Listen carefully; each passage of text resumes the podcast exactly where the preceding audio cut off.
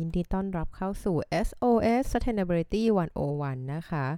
วันนี้ก็ยังอยู่กับหนังสือของ Bill Gates นะคะ How to Avoid a Climate Disaster the Solutions We Have and the Breakthroughs We Need นะคะ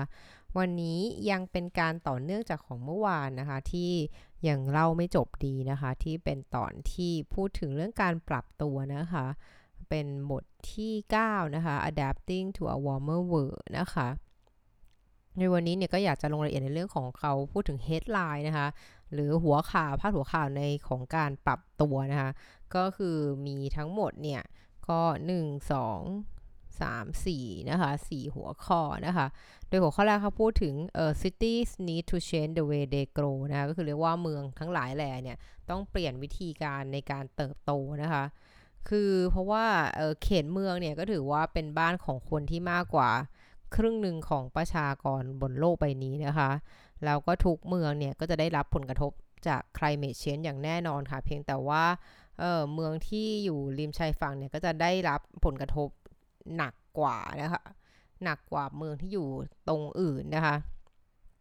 แล้วก็ซึ่งความเสียหายเนี่ยอาจจะเกินกว่า 1 ล้านล้านเหรียญต่อปีเลยด้วยซ้ำนะคะคำถามคือแล้วเมืองแบบไหนกันที่มันจะ เหมาะแก่การปรับตัวต่อสภาวะโลกร้อนนะคะ ก็เขาก็บอกว่าสิ่งที่นักวางแผงเมืองเนี่ยควรจะต้องทำก็คือการที่มีข้อมูลล่าสุดนะคะหรือใหม่อัปเดตเนี่ยในเรื่องของความเสี่ยงด้านการเปลี่ยนแปลงของสภาวะภูมิอากาศนะคะแล้วก็การคาดการณ์นะคะความเสี่ยงตรงนี้ว่ามันจะเป็นอย่างไร อันนี้คือสิ่งที่จำเป็นนะคะยกตัวอย่างเช่นถ้าเกิดคุณต้องการจะสร้างสะพานนะคะข้ามแม่น้ำสายหนึ่งเนี้ยในท้องถิ่นเนี้ย คำถามคือคุณจะต้องสร้างสะพานที่สูง 12 ฟุตหรือควรจะสูง 18 ฟุตนะคะ โดยไอ้สะพานยิ่งสูงเนี่ยก็ยิ่งแพงเนาะ เพียงแต่ว่า เอ่อ ถ้าเราเนี่ย ถ้าเราได้ได้ได้เห็นนะคะ คาดการว่ามันมีโอกาสสูงมากที่มันจะมีน้ำท่วมอะไรอย่างเงี้ยนะคะ ใน 10 ปีข้างหน้าเนี่ย มันก็ดูเหมือนที่จะฉลาดกว่านะที่จะสร้างสะพานที่แพงกว่าแค่อันเดียวนะคะ มากกว่าจะสร้างสะพานถูกๆเนี่ยสองอันเนาะเพราะว่าตอนนี้ประหยัดเงินไปอาจจะใช้ได้ไม่กี่ปีเพราะน้ำจะท่วมสะพานนั้นนะคะแล้วก็ไอ้พวกเขายังพูดถึงประเทศเมืองนะคะ เมืองที่เรียกว่ามีช่วงวันเวลาที่ร้อนจัดเยอะๆนะคะ ก็มันจะต้องแล้วถ้าเมืองนั้นเนี่ยคนที่อยู่อาศัยเนี่ยไม่สามารถไม่มีเงินที่จะซื้อพวกเครื่องปรับอากาศเนี่ย คุณก็จะต้องมีส่วนที่เรียกว่าเป็น cooling center หรือว่าพื้นที่ส่วนกลางที่แบบมีอากาศเย็นให้คนเราเข้าไปใช้ได้นะคะ ซึ่งตรงนี้ก็จะเป็นจุดที่จะช่วยให้เมืองเนี่ยสามารถปรับตัวได้นะคะพาดหัวที่ 2 คือว่าเออ we should shore up our natural defenses ก็คือว่าเราควรจะมีการสร้างป้อมปราการหรือกำแพงนะคะ หรือตัวป้องกันตนเองเนี่ยตามธรรมชาตินะคะเดยเขาก็บอกว่า เอ่อเรียกว่าในในปี 2018 ปีเดียวเนี่ย มีพื้นที่ของป่าป่าโบราณหรือป่าที่แบบเติบโตมานานแล้วเนี่ย ถูกทำลายไปถึง 9 ล้านเอเคอร์นะคะ แล้วก็เมื่อไหร่ก็ตามถ้าเกิดเราอุณหภูมิโลกร้อนถึง 2 องศาขึ้นไปเนี่ย เรียกว่าคือแตะ 2 องศาเนี่ย มันก็จะทำให้แนวปะการังที่มีอยู่ในทั่วโลกเนี่ยตายหมดนะคะเพราะว่าน้ำทะเลเนี่ยมันมันร้อนเกินไปนะคะ ประเทศไนเจอร์นะคะ เรียกว่าความพยายามในการฟื้นฟูป่าไม้เนี่ยตามท้องถิ่นเนี่ยที่นำโดยชาวชาวนาชาวไร่ชาวนาเนี่ยทำให้เหมือนช่วยเพิ่มผลผลิตนะคะของผลิตภัณฑ์การเกษตรของเขานะคะแล้วก็เพิ่มพื้นที่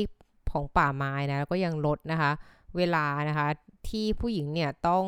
เดินทางเพื่อไปเก็บฟืนนะคะจาก 3 ชั่วโมงต่อวันหรือแค่ 30 นาทีนะคะซึ่งอันนี้ก็เป็นอะไรที่ทำให้ทั้งความเป็นอยู่ของประชากรดีขึ้น แล้วก็ช่วยลดโลกร้อนไปด้วยนะคะ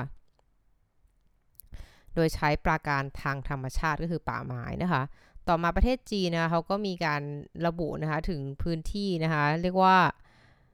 เอ่อ ระบุว่าอะไรที่เป็นสินทรัพย์ทางธรรมชาติที่สำคัญมากๆของประเทศนะคะ ซึ่งถ้าเกิดซึ่งเขาระบุมาแล้วเนี่ย ก็จะเรียกได้ว่าเขาจะมีการตั้งเรียก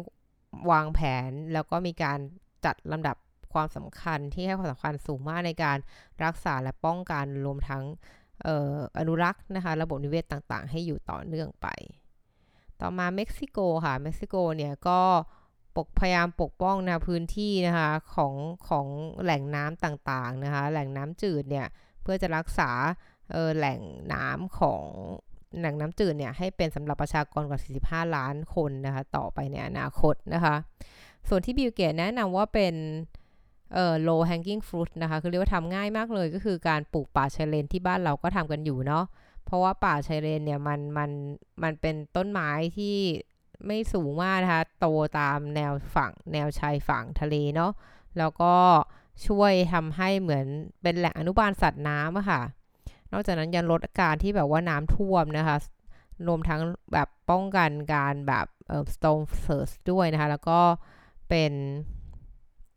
ที่เพาะพันธุ์ต่างๆนะ เป็นเหมือนแหล่งที่อยู่อาศัยของสัตว์นานาชนิดเลยค่ะ โดยเขาก็บอกว่าป่าชะเลนเนี่ยสามารถช่วยโลกของเราเนี่ย ลดการสูญเสียเงินกว่า 80พันล้านเหรียญสหรัฐนะคะต่อปีนะคะที่เกิดจากการสูญเสียจากน้ำท่วมคือเรียกว่าป่าชะเลนเนี่ยจะช่วยป้องกันไม่ให้เกิดน้ำท่วมนะคะทำให้ความเสียหายที่ควรจะเกิดขึ้นจากน้ำท่วมเนี่ยมันก็หายไปนั่นเองค่ะ ซึ่งการปลูกเอ่อป่าชะเลนเนี่ยมันมันป่าโกงกลางเพราะฉะนั้นมันเป็นอะไรที่ถูกมากนะถูกกว่าการสร้างเอ่ออุปกรณ์ต่างๆ หรือแม้แต่การสร้างโครงสร้างพื้นฐานเช่น ป้องกันน้ำท่วมอะไรอย่างนี้ซะอีกนะคะ แล้วก็ ตัวต้นไม้เองเหล่านี้มันก็ช่วยปรับคุณภาพของน้ำไปด้วยนอกเหนือจากการป้องป้องกันแนวชายฝั่งนะคะเรื่องที่ 3เขาบอกว่า we are going to need more drinking water than we can supply นะคะคือเรียกว่าเราต้องการแหล่งน้ำน้ำจืดเนี่ย น้ำดื่มที่เข้าถึงทุกคนได้เนี่ยมากมีความต้องการมากกว่าที่เราผลิตได้นะตอนนี้นะคะ ก็คือว่าการที่จะเราเราต้องสามารถที่จะ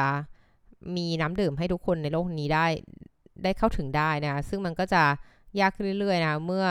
แบบท้องทะเลแล้วทั้งทะเลสาบต่างๆ เนี่ยมันเหือดแห้งไปหรือแม้แต่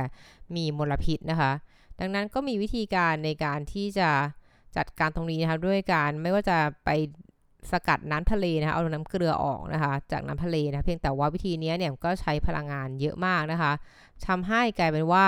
เออความมั่งคงหรือการเข้าถึงน้ำดื่มน้ำจืดเนี่ยมันก็ยากขึ้นนะคะเพราะว่ามันต้องเป็นมันมันกลายเป็นเกี่ยวเนื่องกับปัญหาของพลังงานด้วยเนาะก็คือว่ามันแบบพลังงานเนี่ยคุณเอามาจากไหนนะคะ ในการที่จะต้องมีการดูไหมว่าพลังงานเอามาใช้เป็นพลังงานสะอาดหรือเปล่านะในการผลิตน้ำนะคะ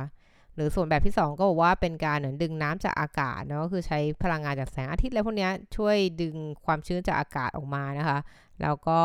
ให้เป็นน้ำดื่ม ซึ่งก็ต้องทำให้แน่ใจว่าอากาศดึงมาเนี่ยเป็นอากาศที่สะอาดไม่ได้มีมลพิษนะคะ ส่วนพาดหัวข่าวสุดท้ายที่เราพูดถึงก็คือว่า Fund Adaptation Projects we need to unlock new money นะคะ ก็คือว่ามีการพูดถึงเรื่องการที่ว่ามันควรต้องมีการให้เงินทุนมากขึ้นเรื่อยๆนะในการช่วยกันลงทุนในโปรเจกต์ที่มีการเปลี่ยนผ่านแบบนี้นะคะ แล้วเราก็ต้องหาแหล่งเงินทุนใหม่ ๆ นะคะ คือ เราต้องทำยังไงให้แบบ มันสามารถแทนที่มันจะเป็นแบบ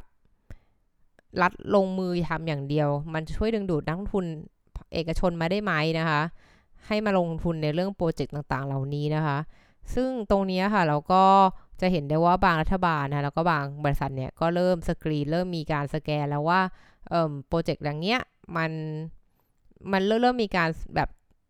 ประเมิน โปรเจกต์ต่างๆนะว่ามันมีความเสี่ยงทางด้าน climate change อย่างไรบ้างนะคะ แล้วก็จะได้แบบเพิ่มทรัพยากรในการช่วยแก้ปัญหาตรงนั้นไปนะคะรวมทั้งการตั้งเป้าหมายนะคะ ที่ว่าเราจะตั้งตั้งกองทุนหรือตั้งเงินลงทุนเท่าไหร่ในเรื่องเหล่านี้นะคะรวมทั้งนะคะก็มีการที่รัฐบาลเนี่ยก็ต้องมีการออกนโยบายนะที่ช่วยลดความเสี่ยงให้กับกลุ่มนักลงทุนที่อยากมาลงทุนในเรื่องที่เกี่ยวกับเรื่อง climate change นะให้เขาลงทุนได้แบบที่ ก็มีความเสี่ยงอยู่แต่ว่าเป็นความเสี่ยงที่รับได้นะคะรวมทั้งเวลาการมองเรื่องผลประโยชน์เนี่ย มันไม่ควรมองเป็นผลประโยชน์เรื่องตัวเงิน แต่มันควรจะมองเป็นผลประโยชน์ที่สิ่งที่เลวร้ายมันจะไม่เกิดขึ้นกับเรามากกว่าที่จะบอกว่าอาจจะเป็นสิ่งที่ดีนะคะยกตัวอย่างเช่น การที่ไม่เกิดสงครามการเมืองเนื่องจากการเนื่องจากการเหมือนอ้างสิทธิ์ถึงแหล่งน้ำอะไรอย่างเงี้ยถ้าเกิดแหล่งน้ำเนี่ยมันเหือดแห้งไปเรื่อย ๆ นะคะ หรือว่าชาวนาเนี่ยไม่ถูกเรียกว่า ต้องยกย้ายถิ่นฐานหรือว่าล้มละลายไปเลย เพราะว่าน้ำท่วมหรือน้ำแรงนะคะ รวมทั้งเมืองเนี่ยก็ไม่ถูกทำลายจากเฮอริเคนนะ รวมถึงการที่เอ่อคลื่นมหาชนเนี่ยในที่แบบเดินทางพยาหินฐานเนี่ยมันไม่เกิดขึ้นนะคะ ก็คือตอนนี้อย่างที่บางท่านจะได้ยินว่ามีการเรียกว่าเป็น climate refugee หรือว่าผู้ลี้ภัยหรือผู้อพยพนะคะ จากปัญหาสภาวะโลกร้อน ซึ่งถ้าเกิดเรามีการ มองผลประโยชน์เหล่านี้ว่าเป็นการ prevention เนี่ยมันก็ช่วยให้เรามองเห็นภาพมากขึ้นว่าอะไรที่ต้องทำและอะไรที่ควรทำเป็นอย่างแรกเลยนะคะ สุดท้ายนี้นะคะ ก็จะขอทายอินนะคะ บอกให้ทุกท่านนะคะช่วยไปลงชื่อสนับสนุนร่างพระราชบัญญัติอากาศสะอาดด้วยเด้อค่ะ แต่ก่อนที่จะลงชื่อนะคะ ฝ้ายก็อยากจะให้ทุกท่านลองทำความเข้าใจกับมันก่อนด้วยว่าคุณเห็นด้วยไหม นะคะที่จะสนับสนุนตรงนี้ก็ไม่อยากจะให้แบบแค่เซ็นชื่อไปงั้นๆ โดยที่ไม่เข้าใจว่าพรบพูดถึงอะไรนะคะ และนี่คือทั้งหมดของ SOS Sustainability วันวันประจำวันนี้ ขอบคุณติดตามนะคะ แล้วเจอกันใหม่วันพรุ่งนี้ สวัสดีค่ะ